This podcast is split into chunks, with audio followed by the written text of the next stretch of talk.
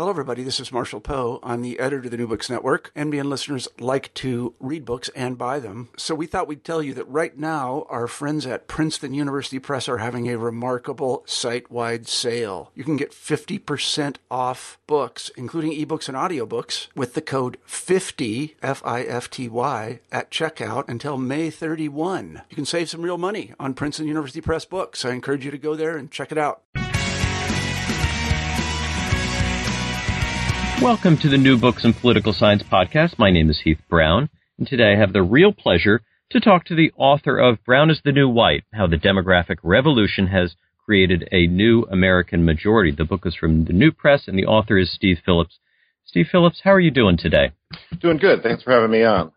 Yeah, it's a real pleasure to have read the book and to have you on. And before we get to it, as as always, want to give you the chance to talk a little bit about yourself, um, where you are now, and, and maybe where you were previously. Uh, would you just share a little bit about yourself? Sure. Um, I'm uh, currently a senior fellow at the Center for American Progress, and in the past, I was the on the school board in San Francisco in the '90s, um, and uh, also created uh, uh, PowerPAC Plus, uh, which helped to run independent expenditure campaigns for Barack Obama, Cory Booker, and Kamala Harris. And now I guess I'm mainly a writer and an author. Yeah, and I, I really wanted to start with talking a little bit about, more about that. You know, unlike uh, many of the scholars uh, writing about politics, you've actually run for office, um, and you recount in the book some stories from your life as a as a politician. Uh, would you recount a little bit for us about uh, what it was like to run for office in San Francisco and and maybe something that you you learned from your run that uh, informed your writing on the subject now? Yeah, I think that um, one of the things that I learned was the dynamics of really trying to put together a majority coalition in the context of an electorate going through demographic changes. And so actually the, and this was, when I ran first in 1992, um, which was, you know, obviously more than 20 years ago, and that uh, San Francisco has continued to have a lot of changes demographically. So when I ran, uh, at the time, the majority of voters for school board race, um, even though the city was a majority uh, people of color were approaching that, majority of the voters were white and from the wealthier part of town. Um, and so I did have to think about how to craft my own message and my own identity in the context of appealing to that sector of the electorate. Um, but subsequently to that, uh, the country and the state and the city have changed so dramatically that it actually is possible to uh, put together a, a, multiracial coalition that is founded on the communities of color now. And that's really the driving message of my book is that we no longer have to um, cater to uh, the white swing voter, which has been the historical approach in politics, and that now what Obama showed and what we've seen in in California as well, that you can build an electoral majority on the cornerstones of the growing populations of people of color. Now, would you talk just a little bit about before you get to the the strategy and the the in some ways the thesis of your book? Would you talk a little bit more about the, the typical strategy that has been used? What, what I think you present as somewhat misguided moving ahead.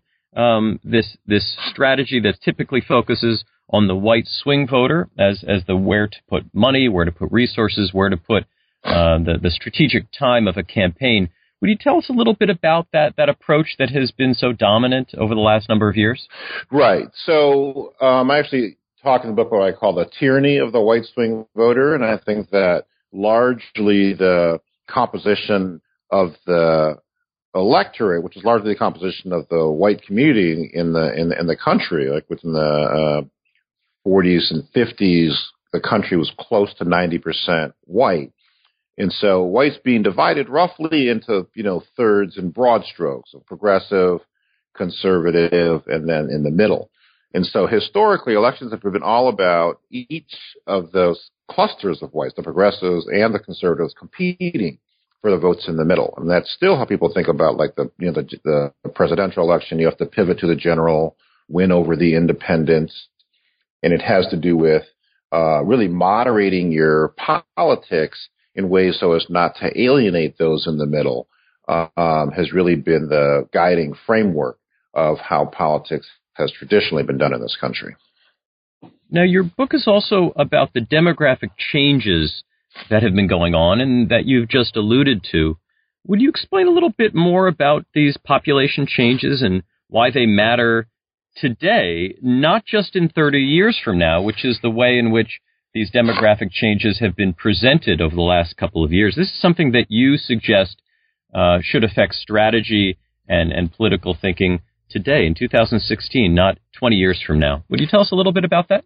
Right, exactly. And so my analysis and, and argument is that Obama's election, and even more importantly, his reelection, marked the tipping point in terms of the constellation of a majority within the country. And that a, a key part of that, which is actually gets too little attention, is that there has always been what I call a meaningful minority of whites who have voted at least Democratic, if not more fully progressive. Exit polls from since 1976 show that the uh, average white vote for the Democrat is 40%. Obama got 39%. And so if you have that component, that's when we look at having an immediate contemporary majority and not just down the road when people of color become the majority. So since the 60s, the country has gone from 12% people of color to 38% people of color today. And so that population has grown so large. It was 28% of all the uh, uh, voters in 2012 will likely be 29 or even 30% in 2016. So now that we have that large a population, which has historically uh, voted Democratic, uh, 81% of people of color voted for Obama, that you have then the components of a contemporary electoral majority, what I'm calling the new American majority. So it's 39% of whites, 81% of people of color. That's 51% of all eligible voters in the country. Now, this is not just numbers. This is also affects um, things like the composition of a party platform and, and issues that are going to be promoted. Um, how might progressives put this coalition together to actually win elections? What what would this how would this change the way uh, a campaign would would uh, promote itself and and would try to uh, attract this this new arrangement, this 51% that you suggest could be held together? What would be the approach that, that one might take? Well, a key component of it is putting forward and embracing enthusiastically a policy agenda which speaks to the lives and the conditions of the growing communities of color. And so if you look, for example, at the 2014 Senate races, you had uh, many, if not most, of the Democratic candidates up for reelection running away from the president, running, running away from immigration reform, and not being willing to put forward those types of issues because of their fear that that would alienate um, the white swing voter. And so you had a situation in Colorado where um, the incumbent senator uh, Udall there was refusing to talk about immigration reform, and he was really just emphasizing his opponent's record on choice issues as, a, as an attempt to peel off the suburban white woman voter. And as a result, he failed to inspire and mobilize the large numbers of Latinos within Colorado. And so the Republican drop off from 2008 to 2014, so uh, uh, he was elected in 2008, Republican drop off was just 7,000 votes. The Democratic drop off, voters who were not inspired, did not hear issues speaking to their concern, was 300,000 votes. And so that's how the Democrats lost the election in Colorado. And so across the board on issues of immigration and um, health care and inequality, the key is to be uh, aggressive and uh, full throated in embracing a policy agenda which speaks to the lives and the conditions of people in these communities. Now, conservatives see many of the same demographic changes that you observe, and, and they've written in the past um, uh, about how this could inform the strategy that the Republican Party might use, and conservatives as, as well. What will make it difficult for conservatives to win the support of these voters that you're talking about, given uh, conservatives are, are developing similar kinds of, of pleas and, and, and, and they see a, a different kind of coalition than the one that you put forward. What's going to make it difficult for conservatives to do this? Well, what makes it difficult is nominating a candidate for president who wants to round up 12 million Mexicans and ship them out of the country and to ban all Muslims and to demonize uh, people of color, uh, people of color in general and the first African American president. So Donald Trump is really upsetting the script for the Republicans in ways that uh, is going to be kind of fascinating to watch. But that should not be uh, cause for complacency on the part of the Democrats and the progressives. Is that there's a too much of the success of Obama, frankly, I think has created a sense of false security on the part of the Democrats. And if you look at the the last chapter of that book, where it's called "Conservatives Can Count," and looking at their 2013 autopsy report around why they lost in 2012, very explicit around steps they needed to take to reach out to and embrace and include people of color. They are much more aggressive, frankly, in terms of elevating and promoting uh, candidates of color. Um, uh, many of the statewide uh, elected people of color across the country are Republicans, right? New, uh, New Mexico and Nevada and South Carolina. And so uh, they half of or part of the Republican Party understands and grasps and is trying to move in the direction of being more inclusive and being more intentional around uh, engaging people of color. The Koch brothers putting millions of dollars into Libre, a Latino outreach organization. So it, the Democrats are at risk of being outflanked or at least having incursions into their constituency by the conservatives if they are not vigilant and aggressive in terms of investing in great um, in great sums in those communities.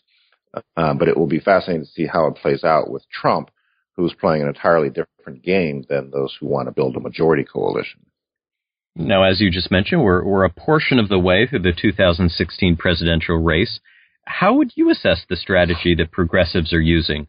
Um, and, and what do you expect as we move beyond the party primaries to the general election contest um, uh, about the, the strategy? Do you expect it to adhere to, to what has been the tradition of the last series of elections, or do you see traction for the approach that you have been suggesting in the book?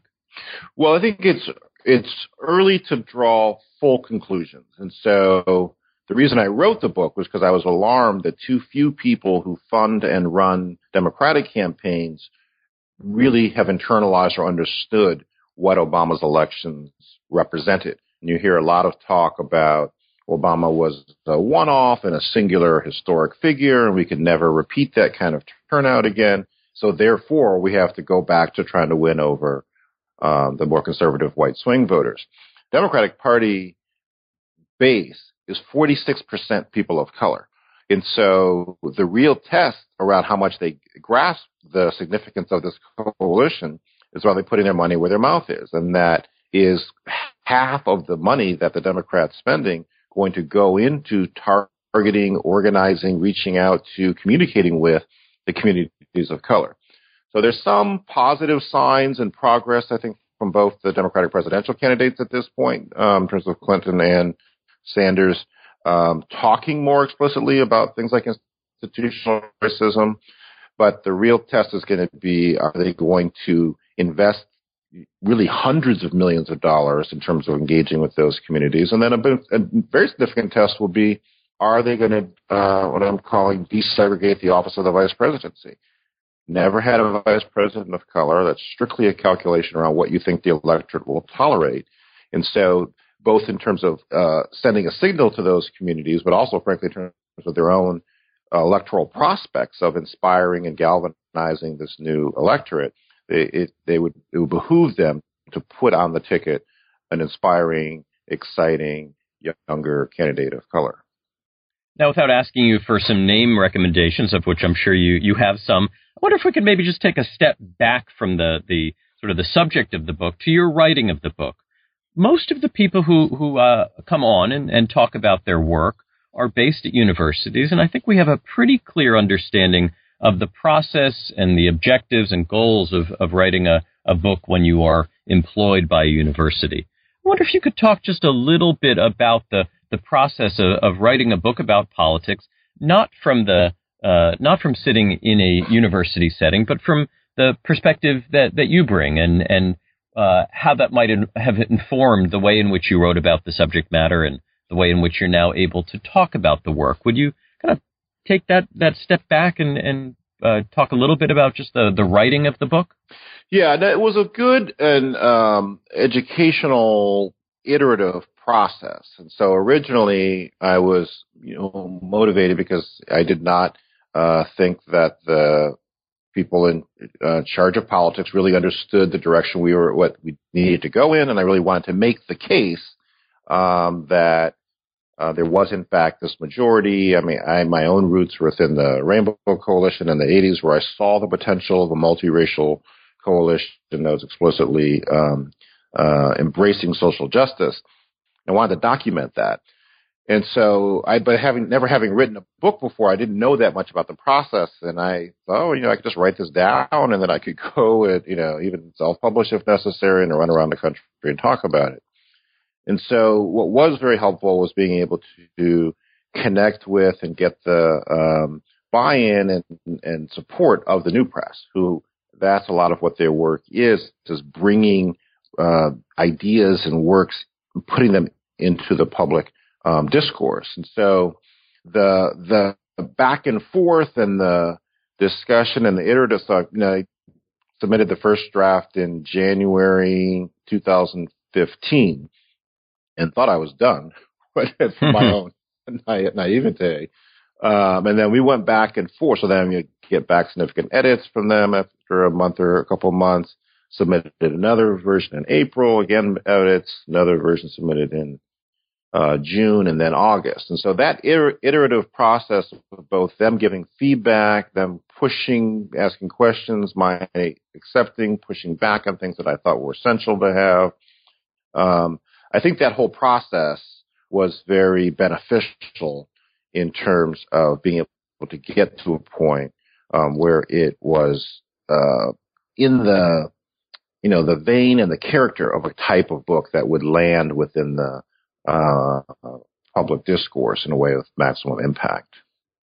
And and in fact, the the book has, uh, I believe, uh, reached the New York Times bestseller list. So we can congratulate you on not just the publication of the book, but also that great um, achievement. The, again, the title of the book, "Brown is the New White: How the Demographic Revolution Has Created a New American Majority." Again, published by the New Press. The author is Steve Phillips. Steve Phillips, thank you so much for your time today. Thanks for having me on.